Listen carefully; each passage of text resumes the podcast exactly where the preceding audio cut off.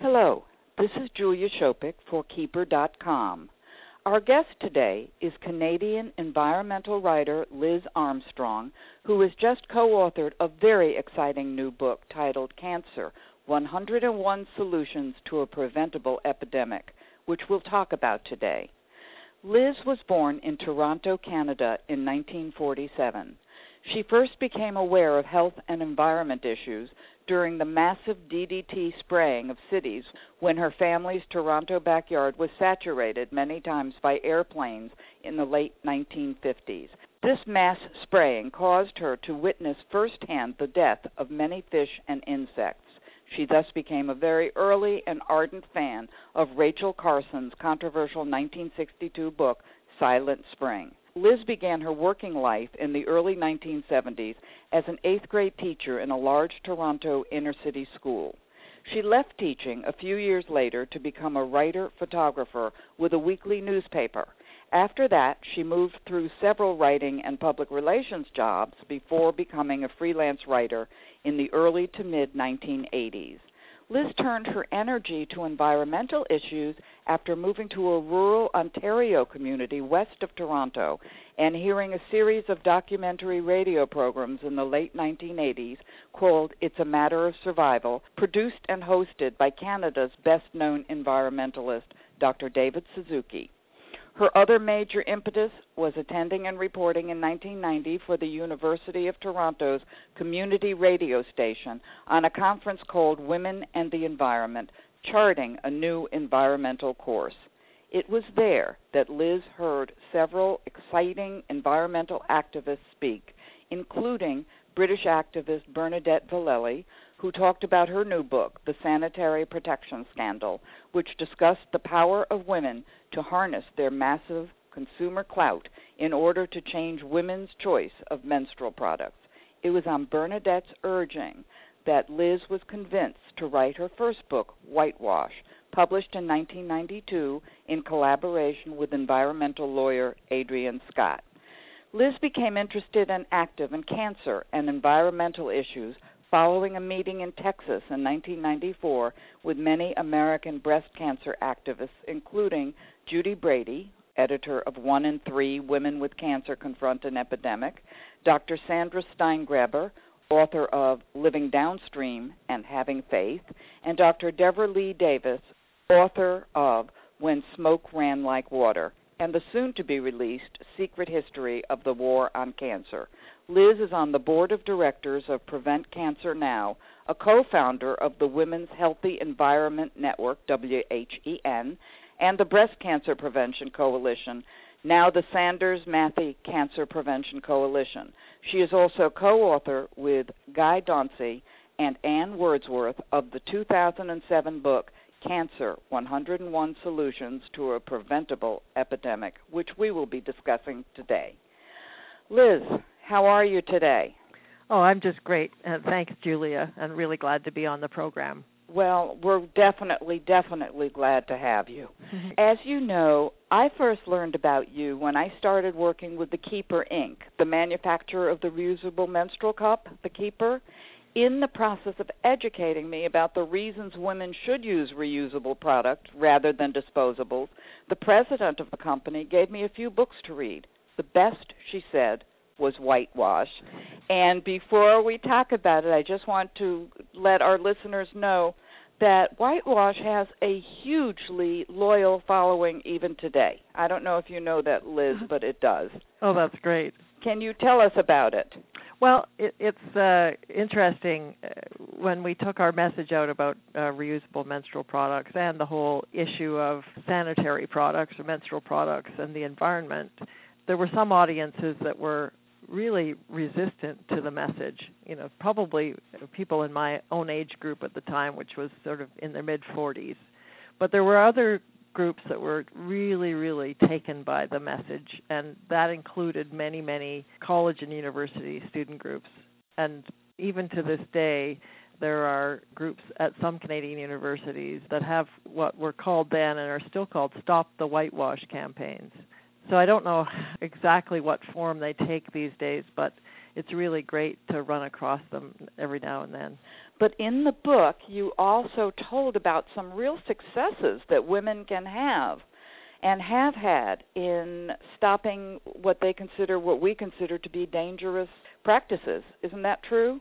Yes, definitely. And, and I think that part of the the key is not only speaking up and speaking out, but using that consumer clout that we talk about because women have this massive power that not many of us realize we even have.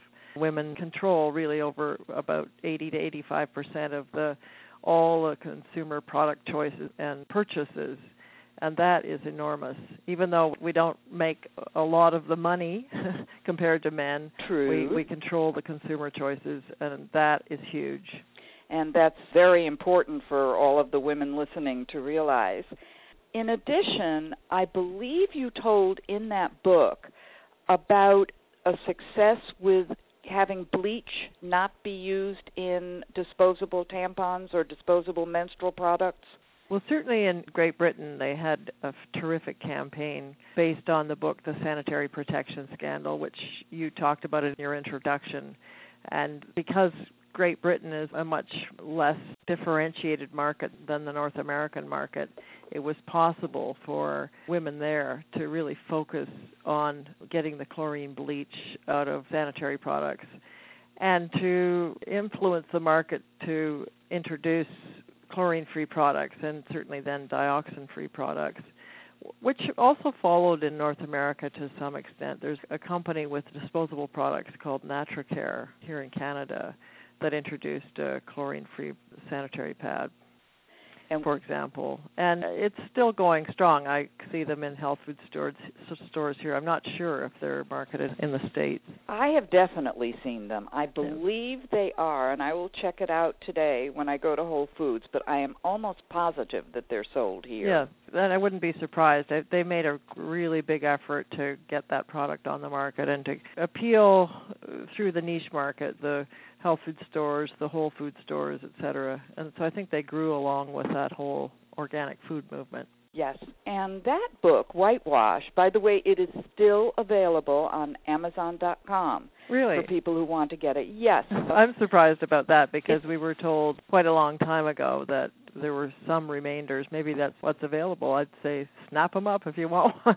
yes, and it is a really wonderful book. Oh, thanks. So, as is your next book. But the first one, Whitewash, dealt with mainly, I believe, environmental issues connected with these products. There were some references, of course, to health issues as well. Toxic shock syndrome was probably one of the biggest at the time, and there were questions about exposing ourselves and using regular chlorine bleach tampons to things like dioxin and what kind of health effect that might have. But certainly the toxic shock syndrome issue was a big one at the time and, and, guess, and addressed in the book.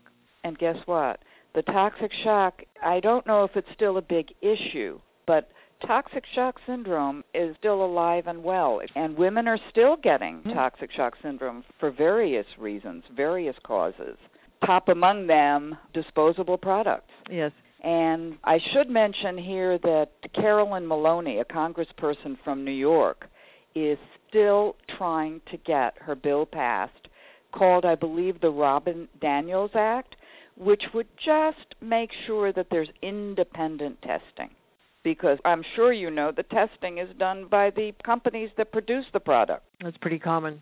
I'd like to go now to your new book, Cancer 101 Solutions to a Preventable Epidemic. And before I ask you any questions, I'd like to compliment you on making a really complex subject very, I don't want to say simple, but definitely really readable and digestible because you've set it up. Do you want to tell a little bit about how you've set it up? Yes, I'd love to because I first of all I can't take any credit for it, so I, I'll talk very happily about that. And it's set up in sort of two sections. Uh, the first section introduces the problems associated with cancer, cancer in the environment, the increase in cancers over time, some of the environmental reasons. We talk about big issues like smoking and secondhand smoke and chemicals like pesticides, etc. And the second part of the book is the 101 solutions to the epidemic. And it's divided into many sections the solutions for individuals, for families, for youth, for labor unions, for businesses, cities, other levels of government, international solutions, etc., solutions for activists. And the way it's set up is based on a formula that my co author Guy Dauncey introduced when he created a book back in 2001 called Stormy Weather 101 Solutions to Global Climate Change. I was very impressed when I saw that book. It's a formula that I think really works, especially for people who tend to be daunted by big issues like this.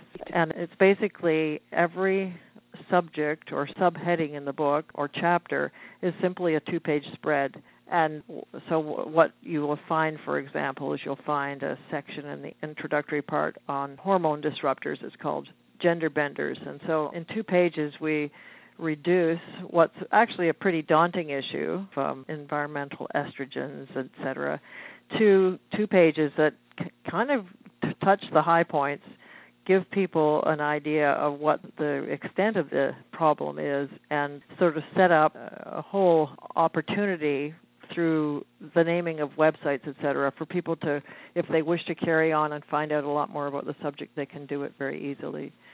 And in the second part of the book, we look at things like hormone disruptors in various segments of the book. In the solutions for cities, for example, we talk about pesticide bylaws that cities can adopt that prevent the use on private and public property of pesticides for cosmetic use, for lawns and gardens especially, and talk again about many of them are hormone disruptors.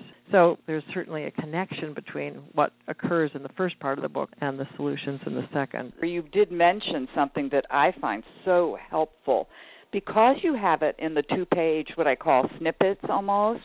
Yes. And you also put websites, URLs in practically each of those little two page snippets. And it makes it so that if somebody is really interested in a certain subject, they can just kind of digest it and go onto the websites and learn a whole lot. We also mentioned key books. I think, for example, it was probably one of the hardest writing exercises that I ever did. And I'll tell you why. The formula doesn't allow for more than 820 words per section. So you got to really clip.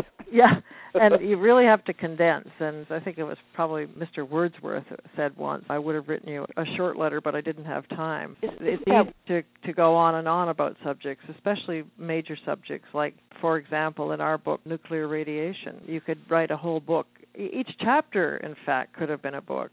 So it was a matter of, and sometimes despairingly, trying to pare it down into digestible sizes of information so that people wouldn't feel daunted, but at the same time not oversimplify it. And yes, refer people to websites and other resources that would be helpful. For example, the whole issue of diet and cancer. It's almost ridiculous to think of it as a two-page spread in a book. So we've named other books that are pretty have achieved a level of credibility that's just unsurpassable and we've cited those and said you want to know more about how a good diet can help prevent cancer, go to these resources, including this and that book. It is absolutely wonderful the way Yeah. you do, the way you do that, and it seems that from your book and from other books that I've read and articles that products of almost every kind imaginable, including clothing, cosmetics, plastic bottles, water, everything contains chemicals that are carcinogenic. Has this always been the case, or is what's going on here? Well, it sounds like that it has always been the case, and it sounds really daunting. There's a fear that we had, even as writers, that people already react with some kind of throwing up their hands and saying, What's the point? What's the point of even trying to do something about this? Everything causes cancer. And of course, that's not true. there are products we consider to be dangerous in the sense that they do contain other chemicals or radioactive materials that we should be very careful about and avoid completely if possible. And I guess the really good part, however, is that almost uh, in every case, alternatives exist. Sustainable, green, clean products exist to replace the toxic chemicals that are in so many products today. And as you asked in your question, did this always exist? Uh, no, of course it didn't. It was really in the Second World War and the post-war era that the chemical revolution actually began with a vengeance. And if you lived through that era you know that some of the slogans were like better living through chemistry. Exactly. I remember, I remember a, that. Yeah. And as a kid in our family there was sort of this worship of technology and science during the 50s and 60s. I remember sitting down, we had a food supplement at that time that they called neochemical food. Oh my god. You know, and the very idea of it today, I mean it would be maybe the same product, but it would be marketed under a completely different name. Like it would be long life or whatever. But those were the days when there was so much faith put in science, and it was a faith that really wasn't justified because there was a big profit motive that underlay it all, and there were a lot of products that were created in those years that we're exposed to still. And they're causing cancer now. It's hard not to believe they aren't. Of course they are, and I think that that whole, uh, and again you mentioned in your introduction that my first exposure to the whole idea of chemicals misused was in the big spraying the DDT DDT spraying back in the 50s and it wasn't just cities of course. It was it was everywhere. It was on agricultural crops. It was on forests. It was uh, on airplanes and ships you name it they oh, sprayed it. Including you name it they sprayed it. I love that. That's kind of alliterative almost.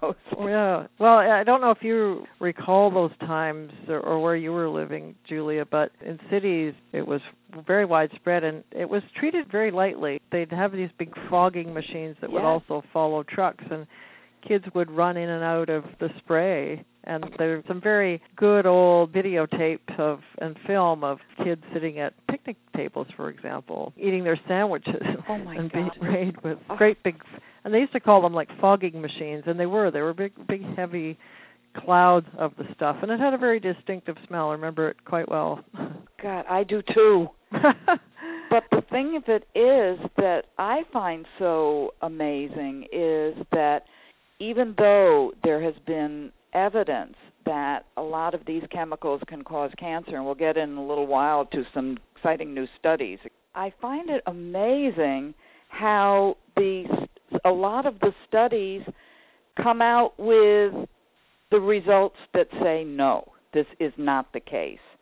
And for instance, wasn't there a study that talked about how most of a famous study, I believe it was by Doll and Peto, is that correct? That talked about how, oh no, most cancers were not caused by environmental causes, occupational causes.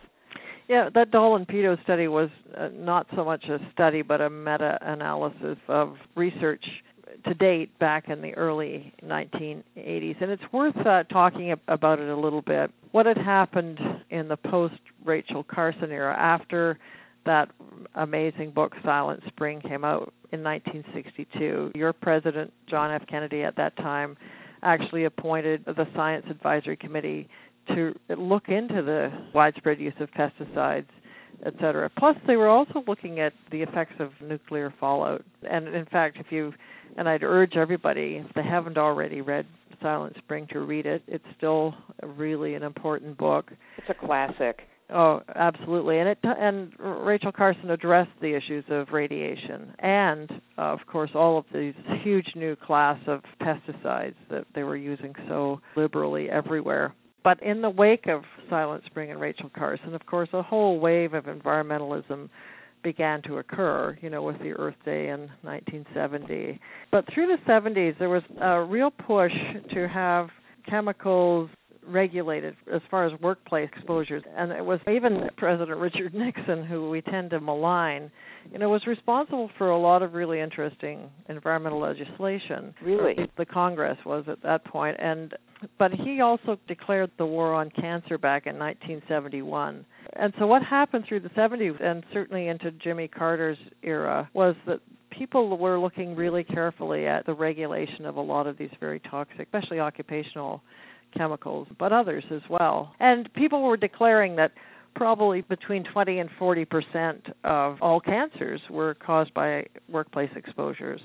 And then what happened was in the when Jimmy Carter was defeated and Ronald Reagan came to power in the early 80s, of course deregulation occurred right across the board and there was a real interest by the cancer establishment and others to sort of dismiss this whole idea that cancer was caused by carcinogens in the workplace and in the environment. So they hired these two British scientists. They both were knighted later, Sir Richard Doll and Sir Richard Peto, to do this analysis, uh, and it was about the causes of cancer in the United States. And so what they did was they gathered all this information and they basically concluded that eh, they kind of in a very fairly simple way said most cancers were caused by two things really smoking and diet and that accounted for well over 50% of all cancers so blaming the victim. Well, essentially, yes.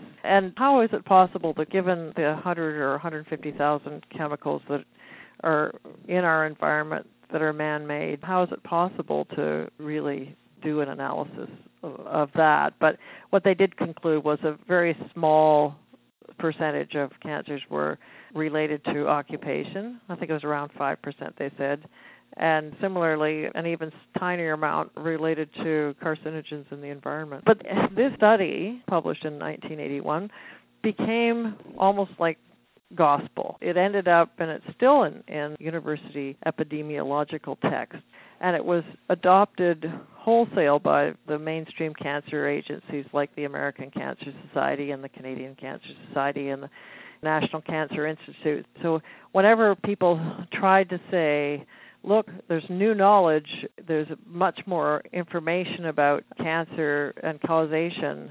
They people would be cited as if it were biblical, the Doll and Peto report. And as our book tries to point out, there were several several major flaws to that Doll and Peto report, including one that we all know that cancer has a latency period from the time of exposure, say, for example, to asbestos and the onset of cancer that's caused by asbestos called mesothelioma, which is a lung cancer, it can be 20, 30, 40, 40 years. And Doll and Peto never looked at workers who were over 65. So, so people working in that industry for decades may not contract cancer till their late 60s and then die of it, but they wouldn't be captured in any of this information by that was collected by Doll and Peto. And, and that was just one major flaw. They didn't look at African Americans. There were serious shortcomings, and yet the establishments wanted to see these kinds of results, and they embraced them without very much critical look uh, a critical look at them. Point. What do you think of the fact that so many of these studies are funded by people who have an agenda? Oh, companies sure. who have an agenda. Yeah, and it's a sad fact of life that there's very, very little science in the public interest that's left. There are some wonderful scientists who are doing great work, and it should be out of the public purse. It's not simply that the science is being done by industry uh, and being influenced by industry. It's being it's being skewed by industry very badly. And some of the results, of course, have been misrepresented deliberately. There's so many examples of that. I know it's really really sad i mean for instance with a lot of studies that are done by pharmaceutical companies i understand that the researchers aren't even encouraged or even allowed to see the raw data they're wow. just supposed to write based on what the company wants them to write and that's called a study. Even worse however is that credible people are hired to put a really good shine on some very bad information. And it happens repeatedly and over and over again. And so I think that our book calls for, and certainly most people who have kind of the public interest in mind call for a return to publicly funded research that isn't tainted by bias. Oh, wouldn't that be wonderful? Well, it, it's a it would be a great start. I guess the other thing though about research is let's not get hung up on calling for more and more research. We've had the experiment we know that exposures, since the Second World War have increased the incidence of many cancers over time. Look at the hormone mediated cancers like breast cancer, prostate cancer, testicular cancer in young men, and you'll see that the curve just keeps rising. It's, ridiculous that we need more research to tell us that we should stop releasing into the general environment, into our air, water, and food, pesticides and other chemicals that are estrogenic. Could this just be a stalling mechanism? Oh, sure it is. Of course it is, and it always is. The call for more research, it, you have to ask who's calling for it. Even people on quote our side of the fence would say that we shouldn't stop doing research. Dr. Devra Davis at the University of Pittsburgh, who oh, wrote fabulous. That, yeah, she wrote that great book called When Smoke Ran Like Water, and it it's really a book that I highly recommend to people. And she's got another one coming out, which you mentioned in your, in your introduction uh, this fall, called The Secret History of the War on Cancer, which will have a bunch of bombshells in it people don't. You can't just, tell about any of these bombshells. Well, I don't know them except to say that she does dissect the whole Doll and Peto thing. I mean, it turned out that Sir Richard Doll was paid repeatedly, even though he claimed that he was clean. He was paid by the American Chemical Institute and Monsanto and others. He was accepting money while he was, meanwhile, declaring some of the products that he was supposed to be having a close and unbiased look at to be safe. And was he knighted before or after uh, this came out? I'm not exactly sure. Probably before, because uh, back in the 1950s, I mean, he was a very important figure. He was one of the first people to draw the links between smoking and lung cancer, which appears so obvious to us now, but back in the 50s, you had the tobacco companies hiring doctors to tell people that smoking was just fine and I grew up next to a doctor in Toronto who smoked a whole lot, and would, uh, most people thought very little of it at, at the time.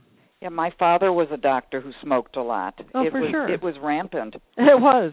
Yes. So I, I guess Richard Doll society did owe him a debt because he did do a lot of really great work back in the 50s and 60s. But this whole business about the causation of cancer, I think, I tend to soft pedal a little bit. But our other co-author, Anne Wordsworth, uh, on the book, along with Guy Dauncey, Anne is not kind at all to Richard Doll and Richard Peto. She actually says they've got blood on their hands they underestimated the occupational causes of cancer and thereby uh, gave industry and government sort of the quote unquote uh, proof necessary to not regulate toxic chemicals and and therefore cause death. I would agree with yeah, her I agree that, with her too. That there's I mean, blood on their hands. Yeah. And also the fact that they were paid or one of them was paid by chemical companies does not surprise me at all. No. Because it, it was interesting though. It wasn't until Richard Doll I think died in 2005 and it wasn't until last year that the real truth was found. So uh, even up until the time that he died, he was considered to be this prince of science and very clean and unbiased. But boy, the poop sure hit the fan when they started to uncover these links. You know what I think I'll do? After this interview, I will do a little research to see how the Doll and Peto study is viewed today. And then, if you would like, I will send you the research and we can write a paragraph. I'll be doing a show notes for Keeper.com's website, which oh, I think that's a will, really great idea. Yeah, because I want it to be something that maybe won't be in the interview mm-hmm. that we can put on the site. Sure. Inclu- including, by the way, links to Devra Davis and, and almost everything that we're talking about here. Great. I would also like to talk a little bit about how healthcare, so so-called companies that are supposed to be concerned about our health, are actually adding carcinogens. I mean, I guess I'm not that surprised when a chemical company does it, but I think we really should be shocked when pharmaceutical companies do it and when other companies do it. For instance, there was a quote from Healthcare Without Harm. Isn't that another one of the organizations you like and that's mentioned in the book? Oh, it's a great it's a great organization. It's taken on the whole healthcare industry and the toxicity of it, and it's been taken on by doctors and, and healthcare professionals themselves largely. Isn't that they finally wonderful? looked at their own profession and their own institutions and said, "Hey, hospitals are supposed to be places where people get well and get better, not where we make them sicker." And I I had always thought of it from the point of view of things like hospital food, but I looked on the Healthcare Without Harm website and they recently sent out a press release requesting the labeling of medical devices containing the toxic chemical and I won't even try to pronounce it, but it's DEHP. Yes. And the release pointed out that I'm not going to be able to pronounce it. Phthalates in these products leach out of vinyl plastic medical devices into guess who patients, Us. Yes.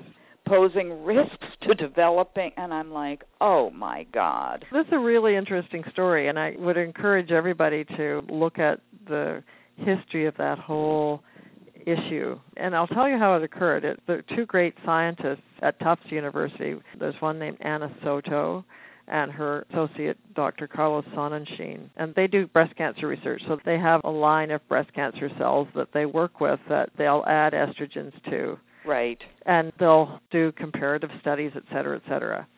And they operate like they need to. Uh, an absolutely pristine lab at Tufts. And they went home one weekend and when they came back on Monday they found that these breast cancer cells were proliferating for no reason. They hadn't added anything to the petri dishes or whatever. And the cells were running rampant in growth. And so they thought well what is happening here? Is it subterfuge? Is somebody come in and done something?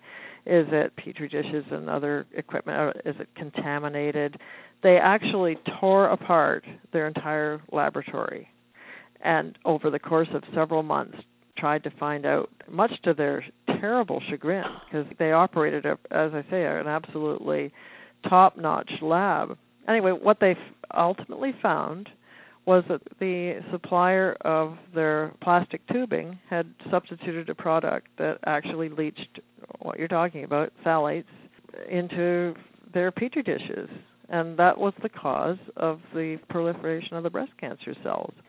Oh my God. Anyway, but I mean the story really gets more even more horrific. Once Anna Soto and Carlos discovered this, they began to study it and they went back to the supplier who basically didn't take responsibility for it. But they also wrote off, I believe, to the FDA and said, "This is a serious problem. This is happening," and da da da. And they never got a response Do you letter. feel that the common complaint about the FDA that they are too much linked with these companies is the culprit?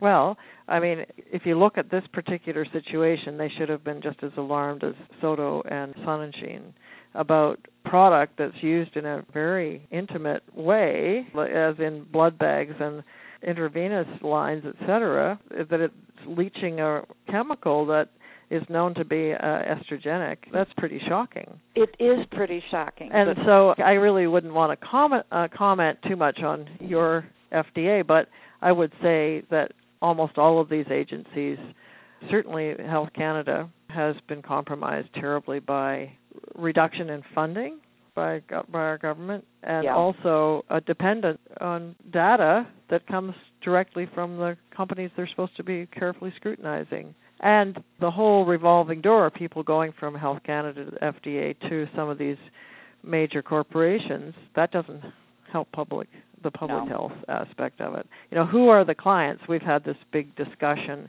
in Canada over time, and the clients should be us of public health agencies. And the clients more and more are the corporations that create the products that may be helping us, but also in so many cases have been pr- shown to be endangering us.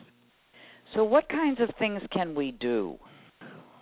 Well, I think the I guess the really the most important things to do are one is simple is to use our con- consumer clout to buy products that are probably simple, uh, simple products that aren't heavily marketed and full of toxic chemicals. For example, one of the things that really kind of shocked me in doing this book was that probably the most toxic place on earth is our, our homes. Yeah. You know, we have a, a lot of products like rug cleaners and spot removers and all sorts of chemicals under the sink that have skull and crossbones and who knows what else in them but a lot of the products that we buy for our home, you know, our own mattresses in our bedrooms, for example, you know, as somebody pointed out, you think of petrochemical products going into cars and internal combustion engines and stuff, but our whole mattress is basically a petroleum-based product, etc. So I think it's becoming aware of the not just the problems,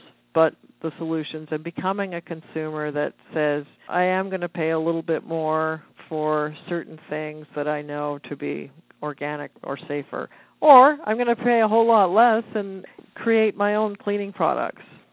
you know, and just, that that is a topic in itself. Apparently, you don't need too many different oh, four or ingredients. five. You know, we stopped. We just simply stopped buying, going down the supermarket aisle or the hardware store aisle. Uh, you'll just see all of those shelves absolutely packed with stuff that a is probably toxic, but b is hugely expensive by comparison to. You know, we've been so sucked in by advertising that we think we can't clean windows without an expensive spray product when in truth if you buy a microfiber cloth you can to my astonishment washing windows isn't one of my favorite acts but and I try and do it as rarely as possible but I was even amazed I I bought a microfiber cloth and using warm water with nothing in it washed washed and dried the windows and they're absolutely they were so clean that they uh, they looked as if they disappeared. You know, you mentioned microfiber cloths, which we hadn't talked about previously, Mm-hmm. but I've just discovered them too. Mm-hmm. And I'm not sure why they are so excellent, but they are. Do you have an idea? Well, I think they simply do pick up dirt, and they absolutely uh, are absolutely much better at polishing than t- typical regular cloth for But some without reason. soap. Yeah, It's mean, amazing. I know it, it sounds like I'm sort of proselytizing for something, but not being a particularly ardent housekeeper, I must say I was put a kind of a smile on my face when I washed the windows with doing this, thinking, "Hey, I'm saving money, but my gosh, they look the finished result looks fantastic." I'm not And I'll tell you that one of the most interesting websites that we went to when we were doing this was to Deborah Lynn Dadd's website, and she wrote a book about non-toxic home products. She was chemically sensitive, uh, which she discovered back in oh probably 25 years ago. Okay. And she has a great website, dld123.com. DLD Dad. one two three Yeah, dot com. dot com. and it's if you Google non-toxic household products, you, she'll probably come up pretty high on the list. And she has a great book that's been revised many times over. But Give that title again, please. her book title is called Home Safe Home: Creating a Healthy Home Environment by Reducing Exposure to Toxic Household Products. Okay. But just call Home Safe Home is the easiest way of getting to it. well, I we will put a link to that book and to her website. Yeah, I mean her website, and she has an e-newsletter that comes out every week, and Q and A about any, everything under the sun that have to do that has to do with home safety and non-toxicity. It's ma- amazing, from swimming pools right through to water filtration system and roofing materials. she addresses all of the stuff: art supplies, home office supplies, what's under your kitchen sink, what not to burn as candles, etc. It's just extraordinary. You know, this brings up something that really I've been thinking about as you've been talking, and that is the internet is such a wonderful, wonderful resource. And the reason I'm saying that is that some of these messages that are so important, it is so difficult to get them in the mainstream press because guess who are their advertisers? Yeah. Although it's interesting, I think, Julia, to know that we actually about spent about five years on this project. And it wasn't intended to be a five year project for the cancer book. It was supposed to be like two and a half years. But it just mushroomed, you know, and it? and well, and part of it is that it's not trying to make it not complex, but you're really talking about a lot of complex information. Yeah. So, and trying to cover the waterfront and doing it in a way that's re- that's fair to people and fair to products, et cetera. So it took a lot longer than we than we thought, but uh, uh, and you're absolutely right about the internet. But there's also a caution that I would suggest is that there's a lot of information on the internet that's not correct. And for example, time and time again, I'll get this email that people send it to me because they think that I should have it, uh, you know, from supposedly from Johns Hopkins University about don't freeze water bottles and drink from them because they leach dioxin. And some of the information is just simply incorrect, and it's also not from the source that's quoted. And there's a and you probably are aware of this, but there are a couple of uh, urban myth websites like Snopes.com. Snopes, right. You know, you know that, I and I think do. we even have to be criti- sort Critical of of skeptical them. about those. Yeah. But but by the same token, I think that everything is really we just need to double and triple check lots of information. But there are some trusted sites, and Deborah Lynn Dadd's is one of them. And I, I think, I guess the other thing though that becomes difficult for pretty much any consumer is just the huge, humongous amount of information that's available. But I think what's happened though is that the mainstream media, some of it, has has actually awakened to these uh, issues in a big way.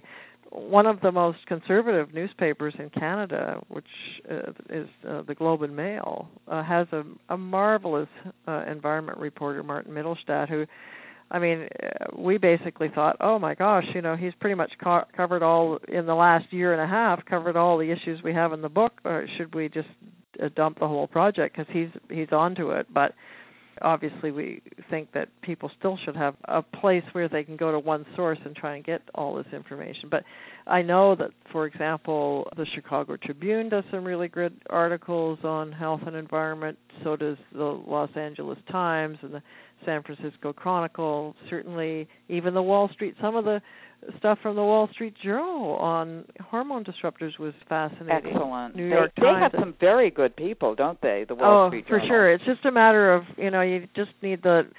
I, th- I think people need to be in, intelligently skeptical about information. And always just apply the precautionary principle, erring on the side of caution. It's the same with menstrual products. And it's also having that it's not just a personal uh, issue, but it's a planetary issue. You know, Yes. we aren't. Uh, we didn't talk about dioxin in tampons, for example, simply because of uh, consumer exposure to them, our own exposure to them. We talked about it because uh, the pulp mills that were pumping out dioxin were contaminating whole ecosystems, like down in the Fenholloway River in Florida, for example, or in Canada, out in Alberta, there were pulp mills that were creating the raw materials for sanitary products that were contaminating that environment. So it's, I think we, you know, that old slogan "Think locally and act globally," or excuse me, "Think globally and act locally." Right. It's still the way to go, and we have to be sensitive to not just the personal issues, but also the the earth issues. And you mentioned by talking about a few of the writers for some of the papers Mm-hmm. and mentioning certain newspapers. When you want to make sure of the new that the news you get, look at who's writing it too. yeah, for sure. Because, for instance, you mentioned the Ch- the Chicago Tribune, and I am from the Chicago area, and Julie Deardorff, who is the health writer, is really up on the environmental issue. Great. So when she writes something, I tend to trust it. yes. But if I, you know, you still have to be critical. You can't just accept everything. But she is very, very reputable. Yeah, and you also have to know that some of these organizations are what they call astroturf organizations that when they're quoted in the press, you know that they're fronts for the pharmaceutical industry or the chemical industry or whomever. I think that people need to know that a lot of the news, sad to say, is still churned out in press releases by large corporations through their public relations agencies. Well, speaking of which, they're also my favorite, and that is very sardonic the way I'm saying that. But video news releases, Mhm. which are literally, they are, they look like actual segments of the news, video segments, and they are produced by PR agencies, the big ones, of course, for probably around, from what I've read, $20,000 a pop Mhm. and the TV stations play these. One of the organizations that you mentioned in the book, prwatch.org, great organization. Excuse me? It's a great organization. Oh, prwatch.org. I'm going to put a link to that too. Diane Farsetta is the gal there. She does a fantastic job of keeping abreast of who's using these VNRs. And you can actually go on their site and see these videos that are produced by the companies that in the name of news. So as you could tell, this is one of my little hobby horses here. Mm-hmm. But things are getting a little better. I finally you told me something when we were talking that literally made me gasp. And that was that the Susan G. Komen Foundation has actually sponsored a study with the Silent Spring Institute that resulted in a publication, I believe, called The Environment Factors in Breast Cancer. Yes, a, and it actually appeared in the Journal of the American Cancer Institute. Isn't that wonderful? Well, uh, well, because uh, sorry, the American Cancer American Society. It's, it, the journal's called Cancer. Yeah, and the American Cancer Society has resisted for decades any connection between cancer and environmental toxins, or even you know occupational stuff. It's just it has been steadfast in its in denunciation even over time. And so this collaboration, actually, the study was funded partly by the Susan Komen organization, and Silent Spring worked with several other organizations to do this analysis of chemicals that uh, had caused breast cancer in in rodents and animal experiments. And the fact that it was published in Cancer means, means, of course, that it's been peer reviewed, et cetera, and accepted. You know, that's huge. Finally, there's sort of a, a breakthrough, and I think even the I don't know how the American Cancer Society will proceed from here, but for example, the Canadian Cancer Society, they seemed like kissing cousins for such a long time that the Canadian Cancer Society would kind of look to the American Cancer Society for a, a lot of its policy, but over time, the Canadian Cancer Society has has broken away, and it's uh, actually adopted the precautionary principle as a way of judging whether chemicals should be used in commerce or not. It took the lead in Canada in denouncing cosmetic use of pesticides in cities, for example. So, when a municipal government wants to pass some kind of bylaw to stop the use of pesticides, uh, in city parks or in school grounds, et cetera, they can cite the Canadian Cancer Society as a source, and that carries weight.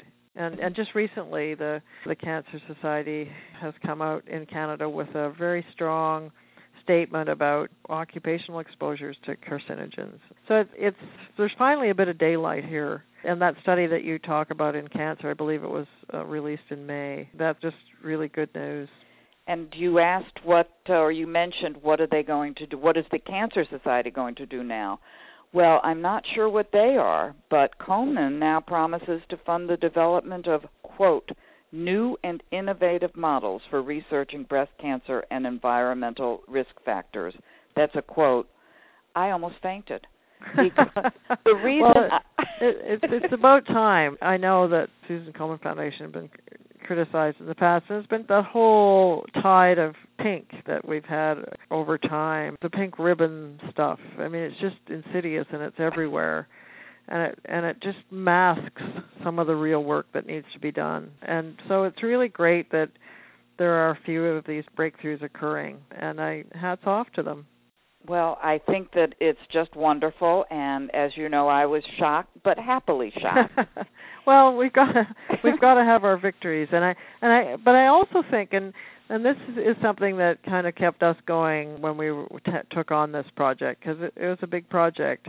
Is what we wanted to do because people feel really discouraged about all sorts of environmental challenges these days. Certainly, climate change is huge, et cetera. But also, I think people feel kind of at a loss about this whole issue of cancer, and and our and I can I can get there too.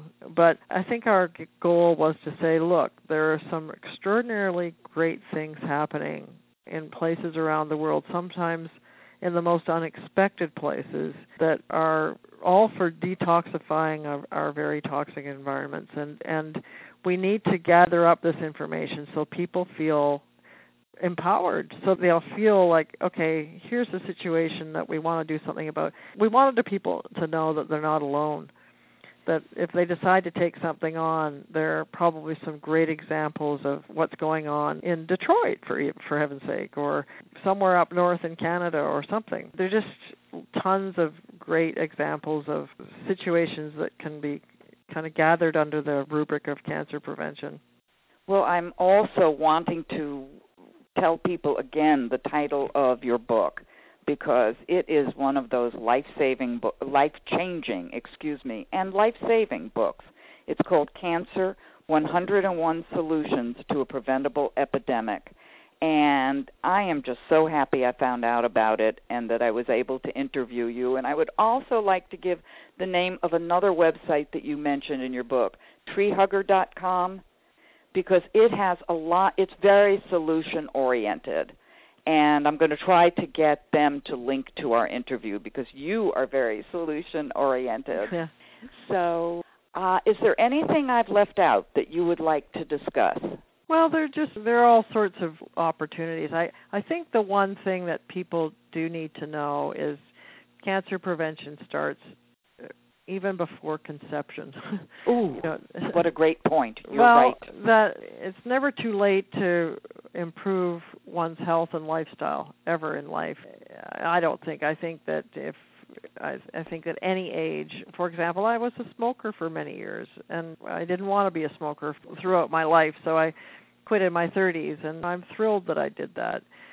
But I think people need to know that the most vulnerable among us are it it all starts at the beginning yeah. with exposures of fetuses but even the egg and sperm to chemicals that were unknown uh, 60 70 80 years ago and if we really do want to tackle the cancer epidemic we need to look at the whole picture right from before conception onwards and i think that the good news is is that a huge amount can change if we just make the decision that we're going to detoxify our lives but not just our own lives that we demand that as a society we go we move into the new green chemistry era.